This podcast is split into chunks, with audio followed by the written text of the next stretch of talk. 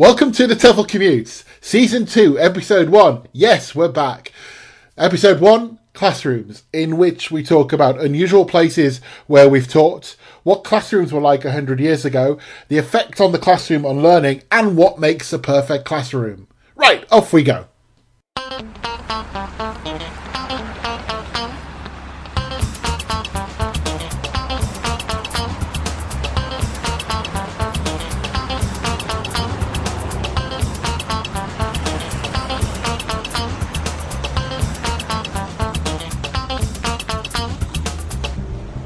You're listening to the TEFL Commute podcast.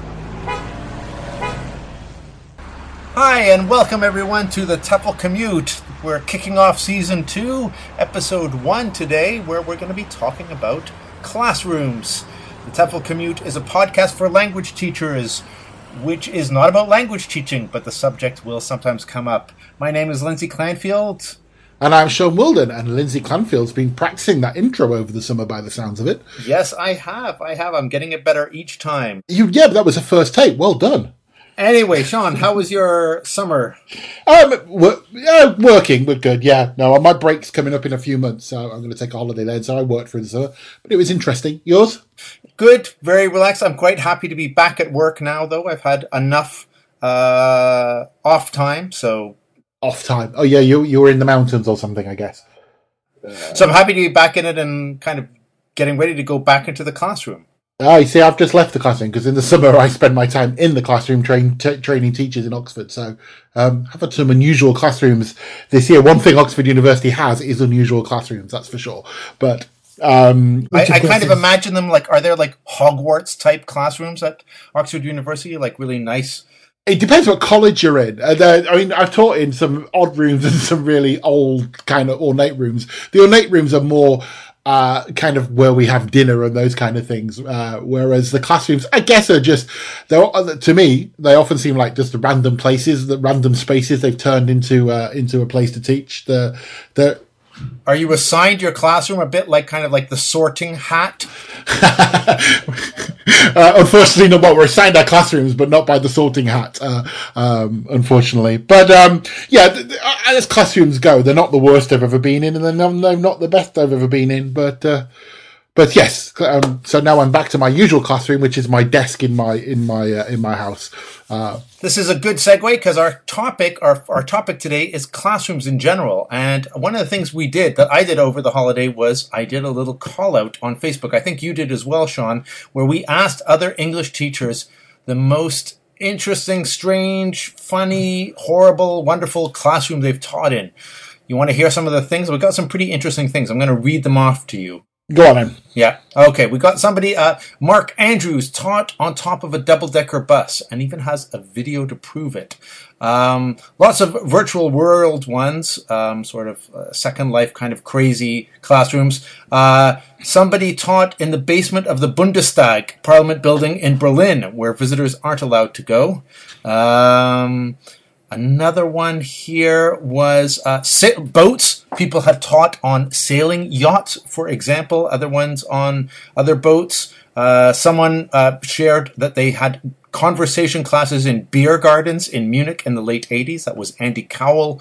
Um, I think I think the beer garden and pub is probably quite is quite quite a normal. one. That is, I think, quite a common one. Raquel Oliveira in uh, Brazil uh, taught in a urologist office with themed supplies.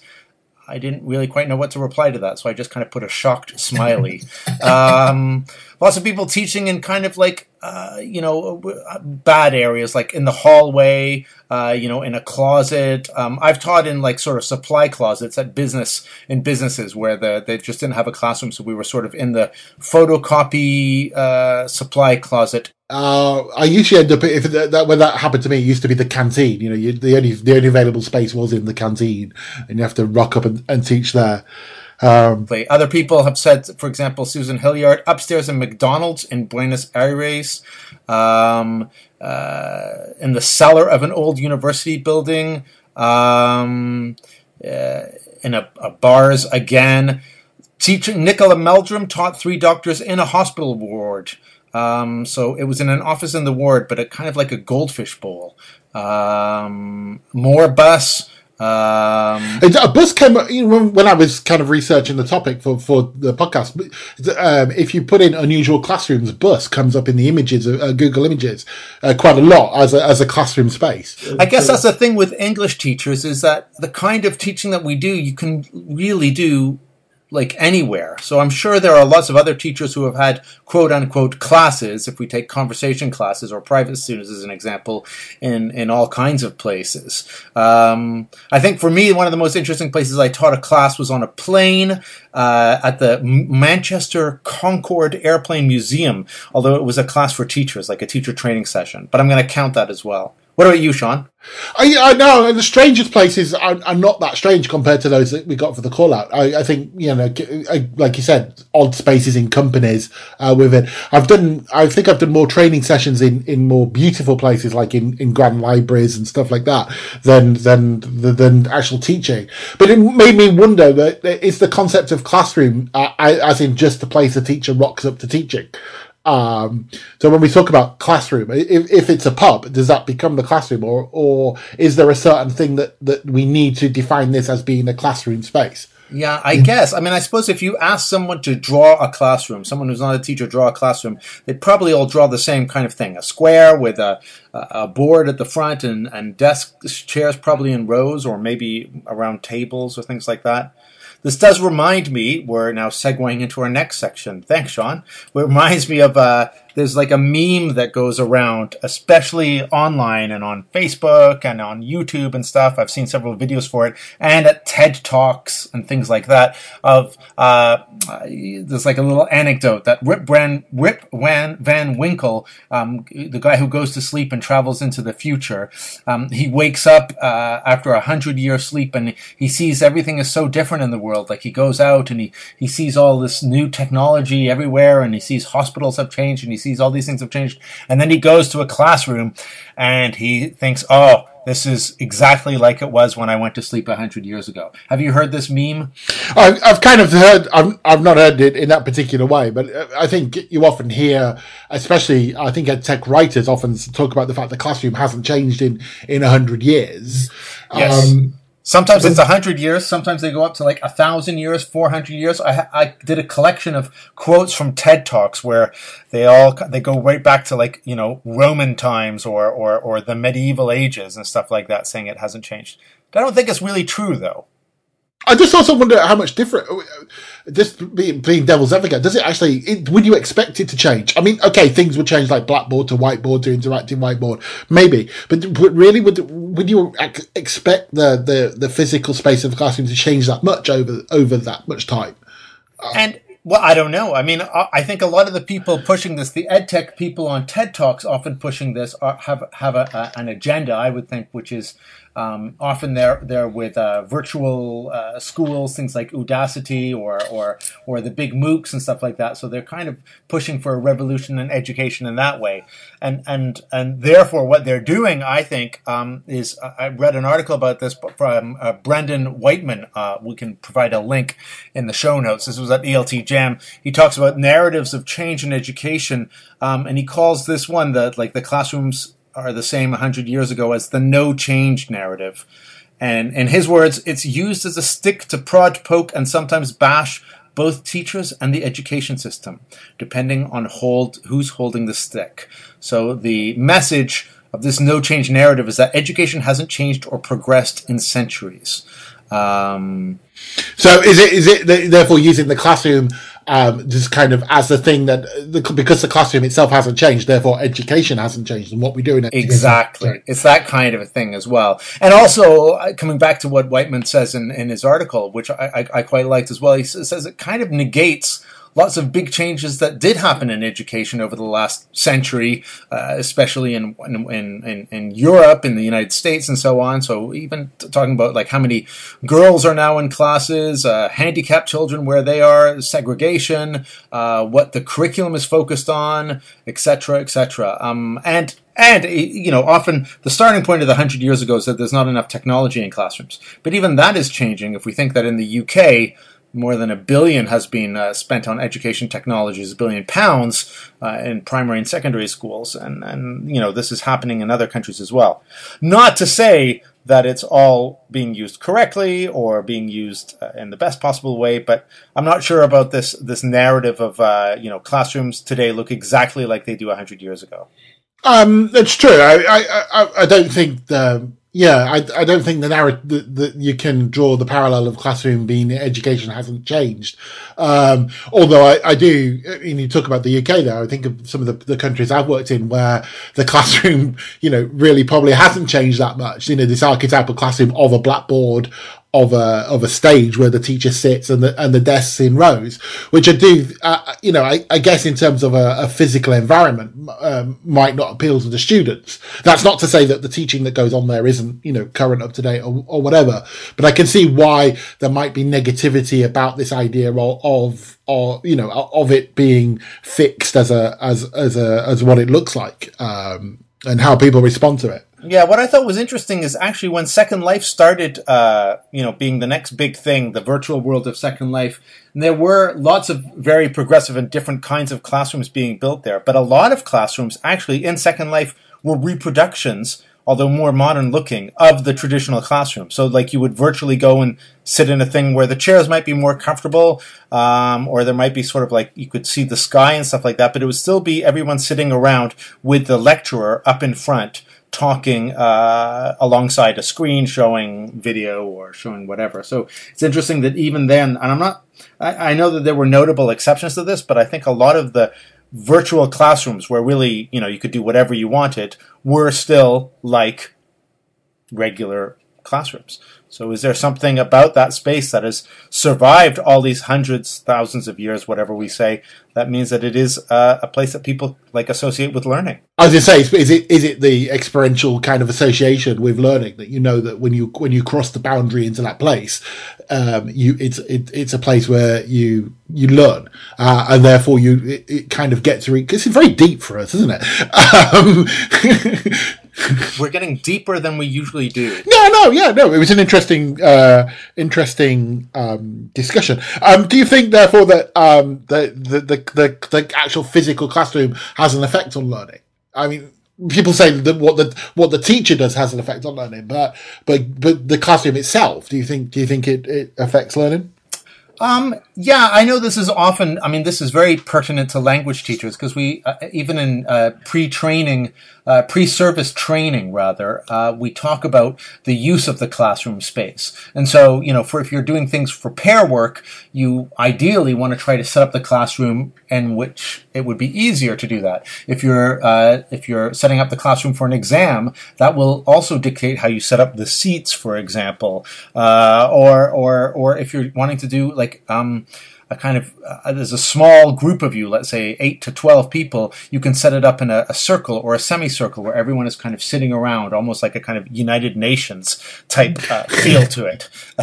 we do like moving furniture as ELT teachers, don't we? Well, we do, and there's there's often like a, you know whether or not we uh, whether or not we're able to if you're in classrooms where the the, the seats are all locked down. But I think the fact that that is often talked about in pre-service and often done by language teachers would indicate that the classroom layout does have an effect on learning. And I notice it immediately from when we switch from te- uh, uh, everyone sitting in lines or rows rather to everyone sitting in a circle. I do notice a difference myself um, as a teacher.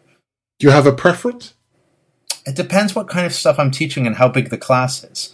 Um, for example, if I am giving a, a, seminar to 80 people, rows is just fine. Um, I'm not going to try to reorganize everyone. There just seems to be too many people to do that. Um, although I did give one in a ballroom where everyone was sitting around tables, so it felt like I was giving a speech at a wedding. But it was actually really good because when I said, "Okay, talk at your tables about what we just went over with here, um, there was some nice buzz groups, which I don't get as well if I'm addressing a big auditorium with everybody in rows. I can sort of say, "Hey, check with a partner, talk with about this with a partner."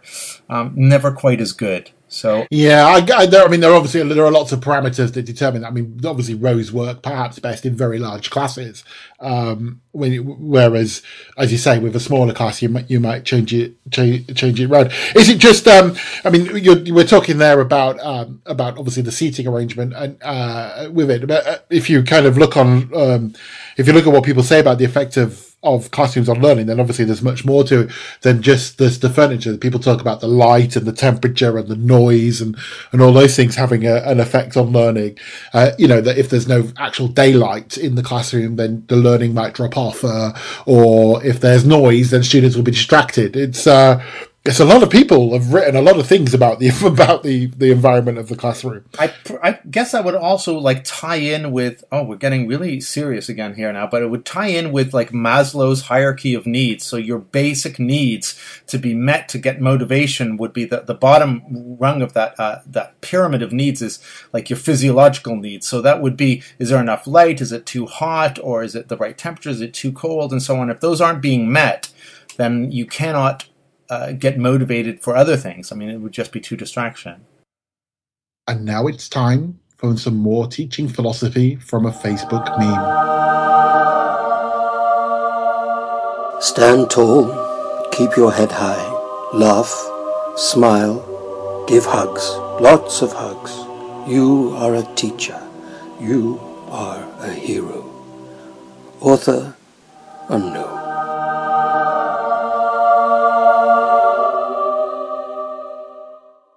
If you if you think we're being too serious, then uh, Lindsay, there is a, a website. Uh, going back to your uh, your classroom seating, there is a website that is dedicated just to different classroom desk arrangements.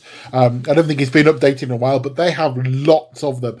Uh, and I did notice that they. Um, I mean, we talked about. I think we, you talked about rows and uh, and that. I, am always familiar with the horseshoe. I think my class, my in the school that, that I worked in, it was always the horseshoe. And I did I did notice on this website that they gave the, they, they, gave the they gave their seating arrangements some interesting names. So I, I picked out uh, five of the names for you, and I, I, wonder if you could tell me what the seating arrangement would be. So I'll, I'll start with one you should get get based on what you've what you've said previously. So the the first one they said this works best for g- groups of about sixteen people apparently. So they've called it the lasso.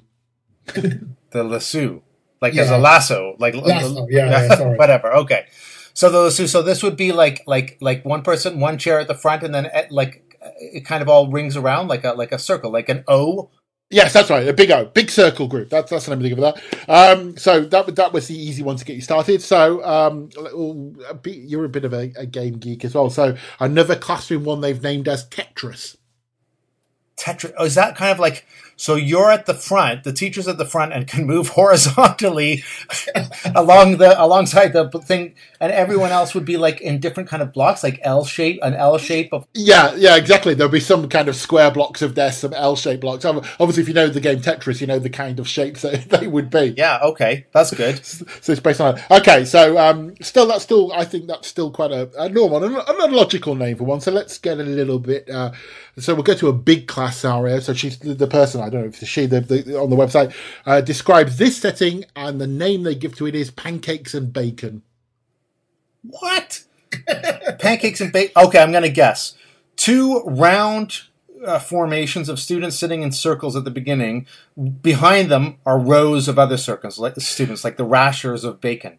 It's not a bad guess actually. It, it's kind of one long big row at the front, and then uh, and then um, a kind of a semicircle to be the pancake for it. I, I now I can't remember. Uh, so the, the example would be the, the, what they say on the website. This is a good example of a style that would work well with a performance class or a debate panel. The students sitting an arc while the spectators face them at the other end. Um, let's do a couple more then, two more then. Uh, so the next one, if you think pancakes and bacon was a great name, what about curly eyebrows? Curly eyebrows. Okay, one student sitting facing like uh, three or four students in front of them. So it's like an interview kind of thing, and that, that would be repeated. No, I can, see you clicking. Um, the picture that they have on the website to go with it is is three rows, but rather than being in straight rows, the rows are kind of bent a little bit. So so the row looks like it's an eye, you know, the bend of an eyebrow over it. Okay, your final one. You're not doing too badly actually. You're doing better than I anticipated. Your final one. Um, has got the wonderful name of cake anyone? Cake, anyone? yeah. So you can imagine walking to a training session today.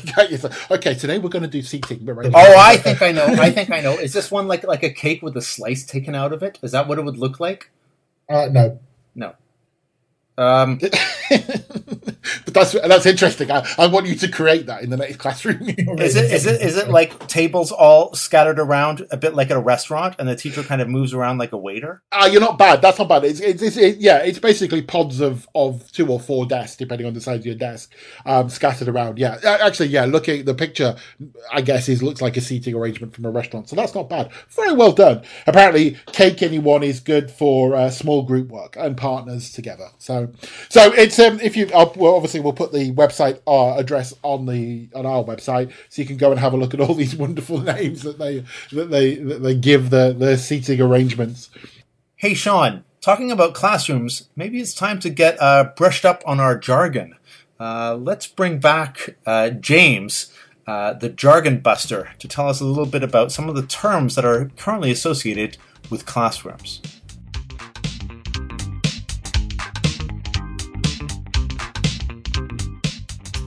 The main change in classrooms in the last few years has been the growth of online teaching, and as your humble jargon buster, I'm here to help you cut through the acronyms and buzzwords of this brave new world.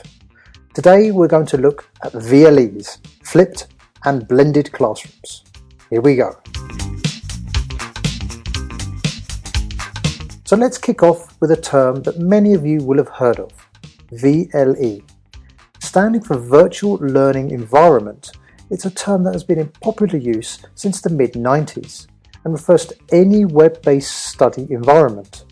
They can take many forms, and you may also hear them called an electronic educational technology, e learning, a learning platform, a CMS, content management system, or an LMS, learning management system.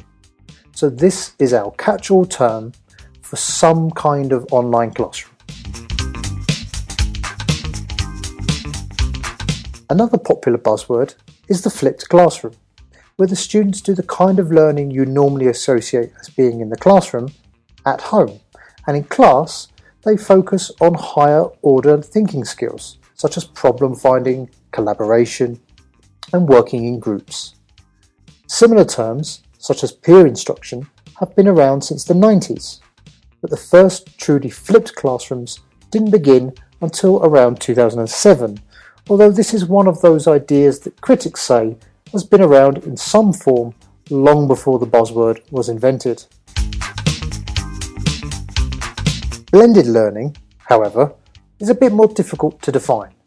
The first problem is that it can also be called hybrid, technology mediated instruction, web based instruction, and mixed mode instruction, which isn't very helpful.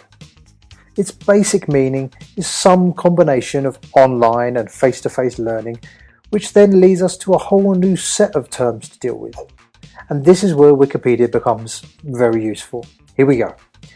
Maybe we're talking about a face to face driver class, where the teacher drives the instructions and augments with digital tools.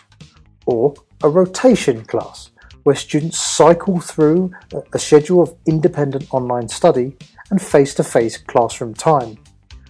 Or maybe it's a flex class. In this case, most of the curriculum is delivered via a digital platform and teachers are available for face to face consultation and support. But I'm not done yet.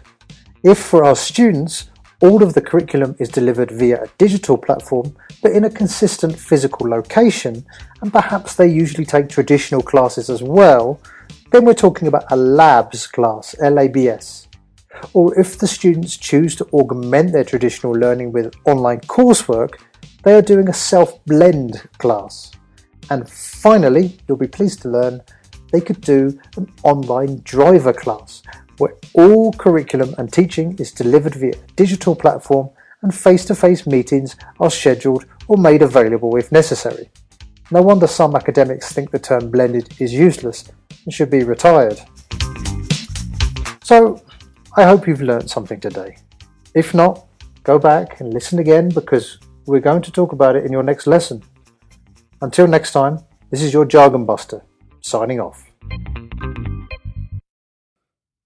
So, so we're almost done then, Lindsay. Um, I just wanted. I was just thinking about. We are talking about seating. Um, where do you sit if you go into a classroom? Where do you sit? I've always because because it annoys me so much as a as a as a presenter. When I go into a classroom, I always sit on the front row because I just I, I I always sit as a teacher. It always annoys me as well, and so I always I always sit at or near the front maybe not right in the front row, but maybe the second row. Oh, yeah, okay. I, I say as close to the front as possible. Because the other thing that my bugbear is that, um, especially when you're doing kind of a, a training session or, or a, a, a, talk somewhere, nobody ever sits on the front row. I think that teachers are absolutely terrible at this. In fact, every time I do training with teachers, I see and uh, well, maybe not just teachers, adults in general, you can see them revert to their like childhood state when they walk into a classroom and look where they're going to sit. So you can tell when someone looks around and then finds a seat in the corner by themselves, you think, I, I, can almost see them as a child doing that. And, and you can, you can, I, I always find it funny when, when somebody comes into a, one of my talks late. Not funny that they're coming late, but funny they look and the talk's quite full and they're looking around and the only seats at the front, right on the front, the front. And there's kind of this personal glee inside of me that they're late for the talk and they've got to walk all the way to the front. You can see the stress on their face. Yeah. And I think also, you also get, I also see the child within when an adult comes I guess like like what I do, comes and sits down right at the front of the class and puts the book out and puts the pen neatly in front of the book and the other thing neatly there, and then kind of sits with their hands crossed onto their laps. It's like, come on then, entertain me. uh, yes, or or a teacher's pet.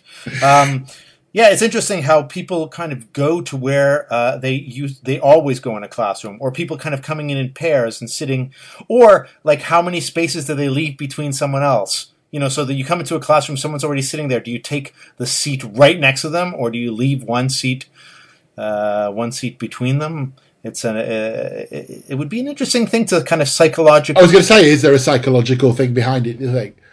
I guess there is. Probably in the same way that there's a psychological thing of which urinal do you go to when you go, and there's like a, a million of them. Always go to the middle, so just, just just to see what the next person does. So yes, so you're one of those. I I remember you. Anyway, I think this brings us to an end of our classroom discussion. Of course, as always, we'd be interested to hear what you, the listeners, think about anything we said here. Uh, do you agree with the classrooms 100 years ago meme? Uh, where do you sit in a classroom? Or uh, what's a perfect classroom for you? And what were some of the most interesting classrooms uh, you've ever taught in. You can leave comments on our Facebook page or on our blog. Uh, I think we're coming to the end, right, Shaun? I think that's enough. Uh, it's a, a, nice, gentle start back to, for a new new season. And yes, it would be good to hear what people uh, people think about uh, the classrooms and things that we've said. And of course, we'll provide all the links on teflcommute.com so people can uh, pick up and, and read any of the articles that we've talked about. Nice to be back. Nice to speak to you again, Lindsay. Yes, good to talk to you, Shaun. Thanks everyone for listening, and we'll see you next time. Bye.